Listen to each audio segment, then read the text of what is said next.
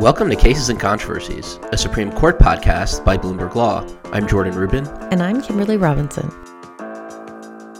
We're heading into the March argument sitting. We're going to preview a case that asks if cops can bust into your house without a warrant for your own good. We also got a grant this week in a Fourth Amendment related case. Merrick Garland finally cleared the Senate, and Chief Justice Roberts is mad about cases and controversies, but it's not our fault. Kimberly, what's the chief upset about?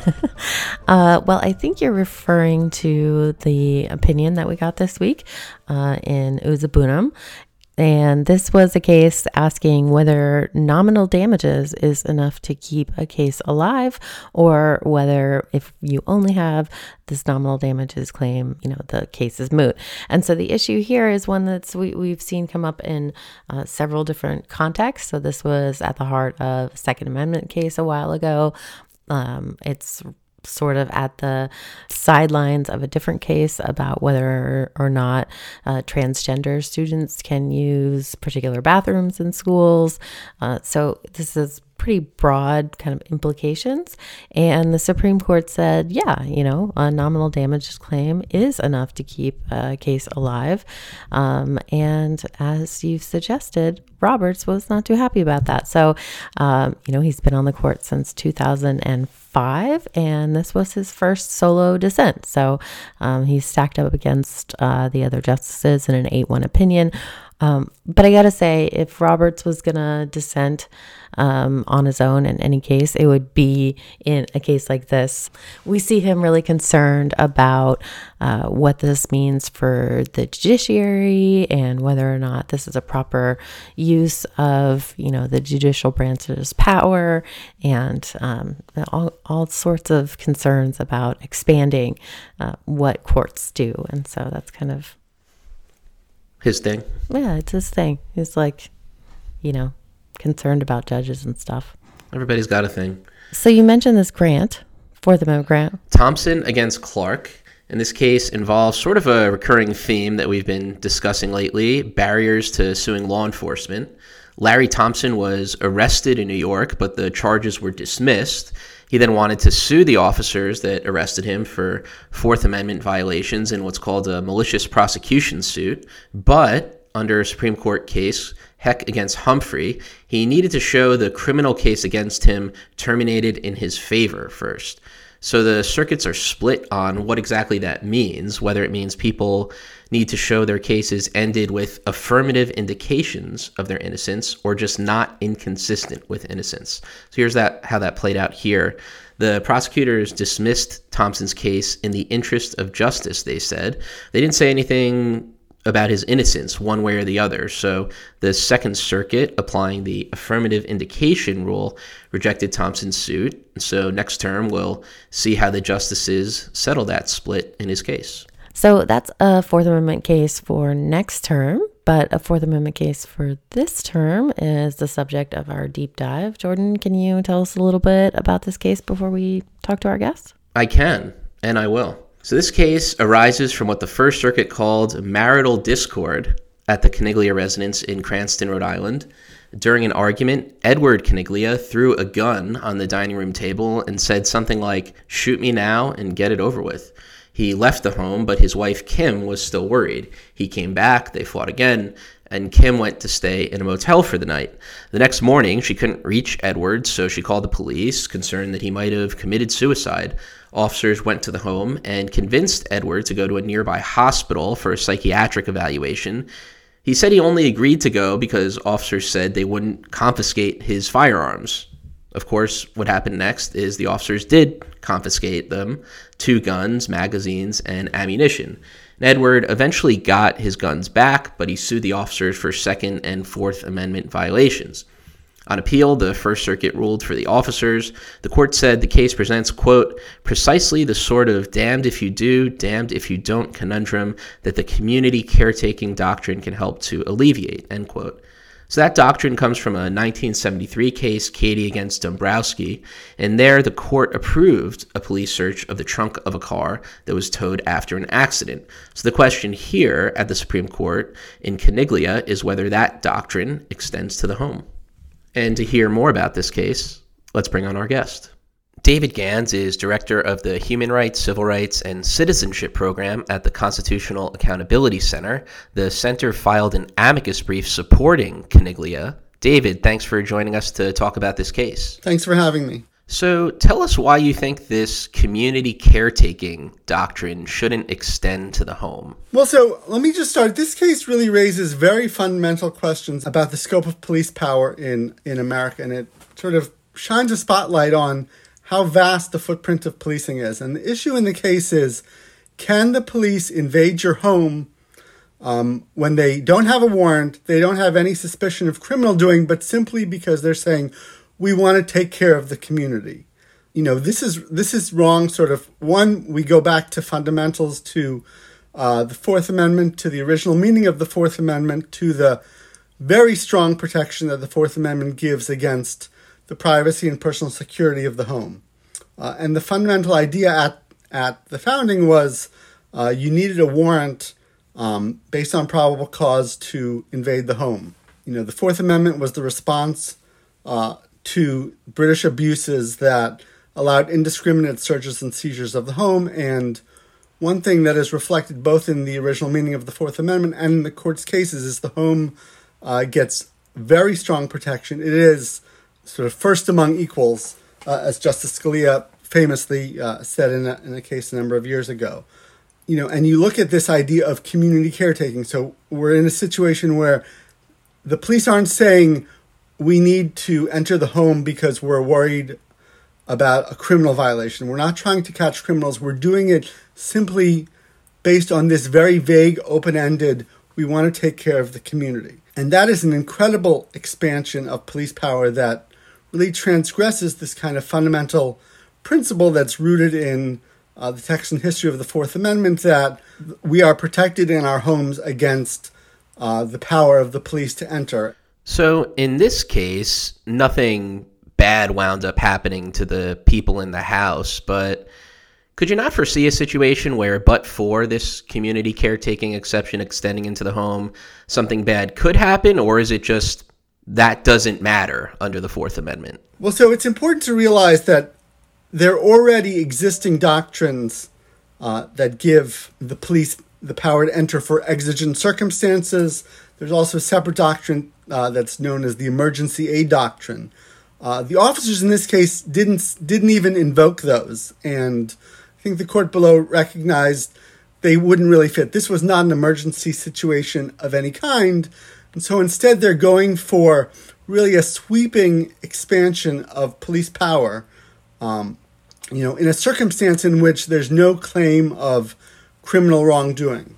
Um, and, you know, we think of, when we think of the police and their claims to violate our personal security, we're usually thinking about it in the context of uh, enforcing criminal laws, which is, I think, usually seen as kind of the core of what the police are, are supposed to do. And here, uh, you have kind of a very broad claim that it doesn't have to be criminal at all. It can simply be uh, to take care of the community. And that is really a far reaching expansion of power that really cuts against both what the court has recognized and what the Fourth Amendment was centrally about. And if the police can simply say, we're going to enter the home based on this sort of nebulous interest, that really guts the core of the Fourth Amendment. And so, you know, this case has not gotten that much attention, but it really uh, is incredibly important when we think about limiting police abuse of power. So, um, you know, this case involves the seizure of guns, and we have uh, a court where we've got a pretty conservative court um, with a 6 3 majority. Wondering if you think that Second Amendment considerations will come into play here, um, as opposed to as if this case had come up in a different context. I mean, that's interesting. I uh, uh, certainly I think this is a case that you know I think has a very wide array of amicus support um, across a lot of different groups. There's the ACLU and and and and Constitutional Accountability Center, which are uh, tend to be more progressive. There's a lot of Second Amendment groups. There's Cato, there's IJ. It's possible that some of those issues may, there may be some discussion of the Second Amendment. Uh, you know, I think this case presents a very important Fourth Amendment uh, consideration, and I think different groups across the ideological spectrum see a great danger to freedom and to protection of, of the Constitution from allowing the police to to enter uh, when there's no fear of criminal wrongdoing, but it's simply community caretaking. There's a great fear, and I, you know I think about this case kind of against the backdrop of everything that's happening since George Floyd was killed almost a year ago, and you know one of the lessons is you know we need to sort of think about what the police do and when when it's important to have someone who's trained and designed to use force and inflict harm, and when we should think about situations where we don't need the police to uh, to enter and use force. And so some groups, I think, will come at this from a, a perspective of limiting racial abuses, uh, you know, that have had such tragic results some years. I think some of the other groups uh, have come at, at, this at fears that the police will uh, uh enter unlawfully and then and use that power to uh, seize property like guns that they should not have seized in this case. Um, and so, you know, I think there are a lot of different groups that come at, come at this case uh, in different aspects, but they together sort of pose that giving the police this kind of awesome power uh, really threatens fundamental constitutional values. Yeah, it's interesting that you mentioned that. Um, it, it, seems like there's kind of um, two ways to look at this problem. As you mentioned, you know, there's this issue of um, what do we ask the police to do in this community caretaking exception. You know, it applies when we're asking police to do things kind of out of the realm of what we consider, um, you know, the job of a police officer. And so you can either you can either cut back on what uh, we want police officers to do, or the court can take kind of a, a step in limiting exceptions, um, limiting the exception here, uh, where the court, where the police power is pretty expansive.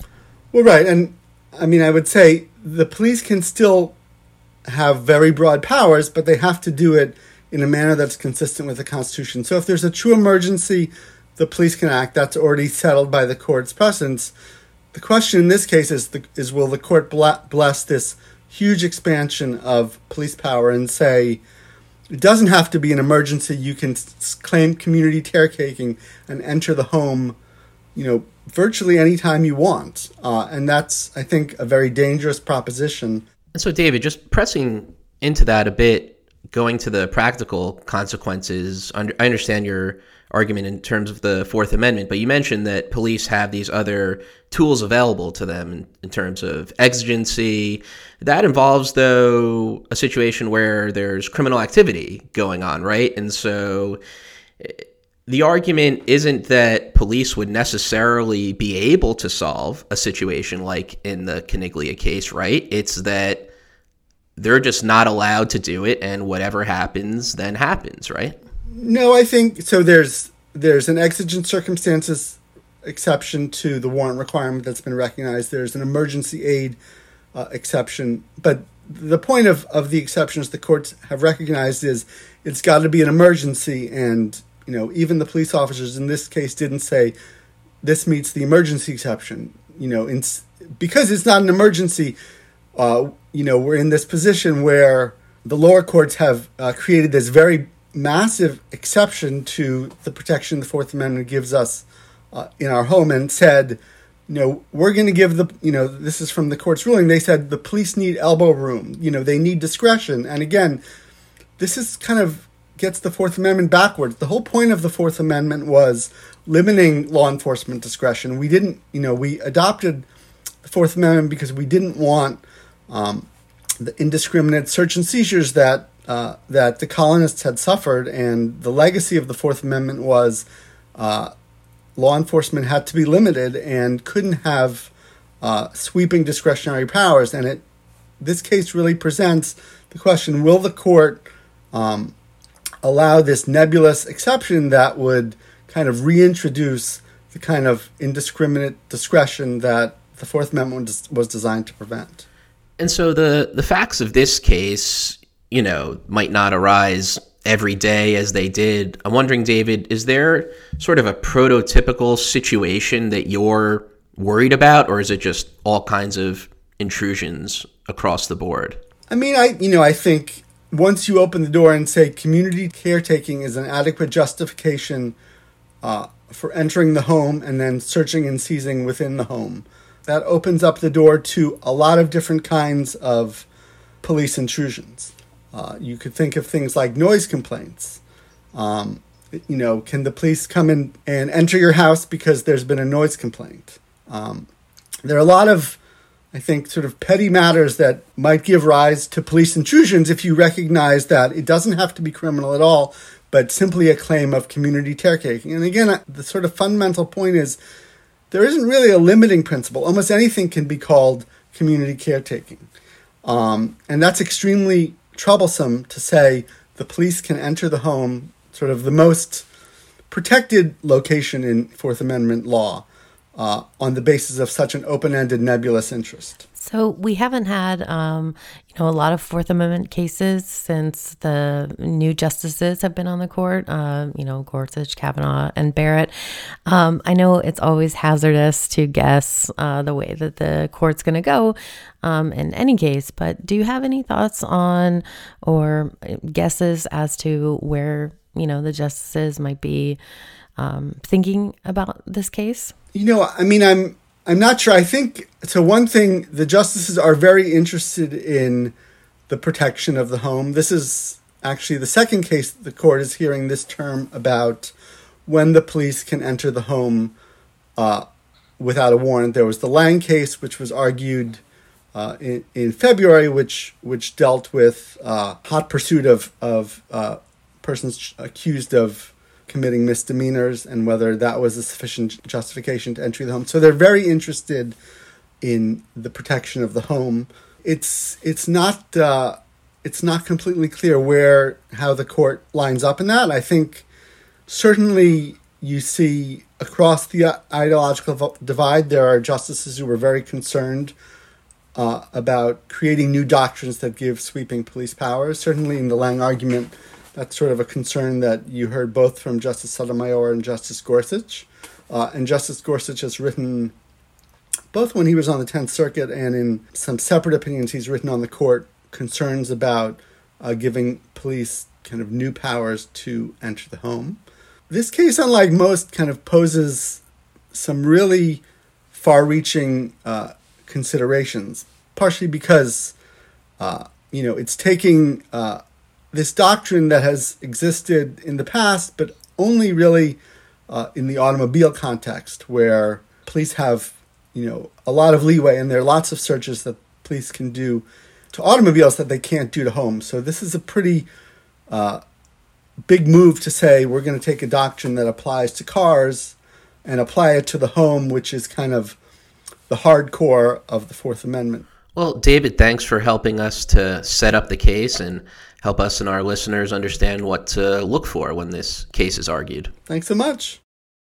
So it's um, it's interesting that uh, David brought up the George Floyd um, incident because the the trial for that is going on right now, right, Jordan? That's something you've been detailed to. It is. They're picking a jury slowly but surely, and there's been a lot of different moving parts to that case. Kind of a SCOTUS angle is somewhat of a random seeming one. Neil Katyal, the former acting Solicitor General, has actually joined up with the prosecution for the case and has been doing some argument there. So no matter where you go, you can't escape the Supreme Court. And a fun fact about this Caniglia case, Kimberly, that you mentioned when we were talking about it, is on the First Circuit panel was retired Justice David Souter. Yeah, you know, something that's got me thinking is that, um, you know, we've seen all these calls for Justice Breyer to retire. And if he does and he, you know, decides to sit on cases, there will be two Supreme Court justices hearing arguments in the First Circuit. That's amazing. That would just be the cutest. They don't look incredibly different from one another either, so it'd be kind of fun. They can walk what? around. They look totally different.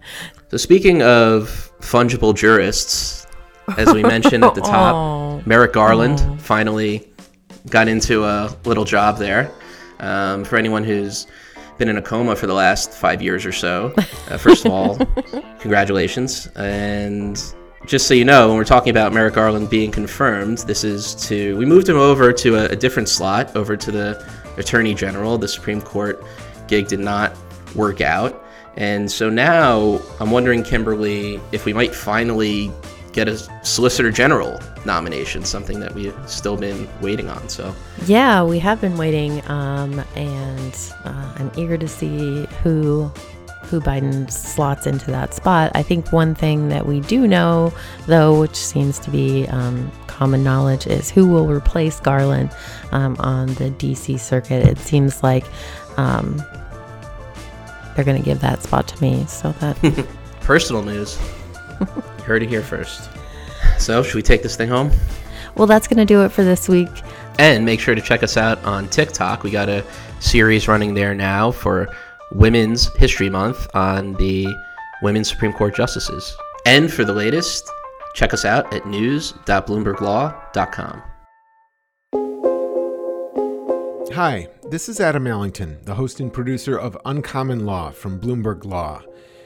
It isn't hyperbole to say that the murder trial of George Floyd is likely to be one of the most significant court cases in a generation.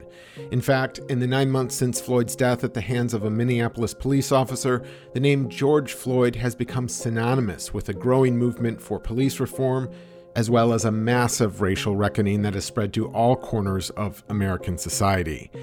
As the trial unfolds, the Uncommon Law podcast will be reporting on the trial in real time, or quasi real time. Given the amount of interest in this case and the impact it's sure to have, we felt that it was important to be part of that discussion. So, if you find yourself interested in this case, either in terms of social justice or because of the legal theories and precedents it touches on, or just because you might be on your own journey learning about issues of race and racism, then I think this is the podcast for you. Just click download and subscribe wherever you get your podcasts. Thank you.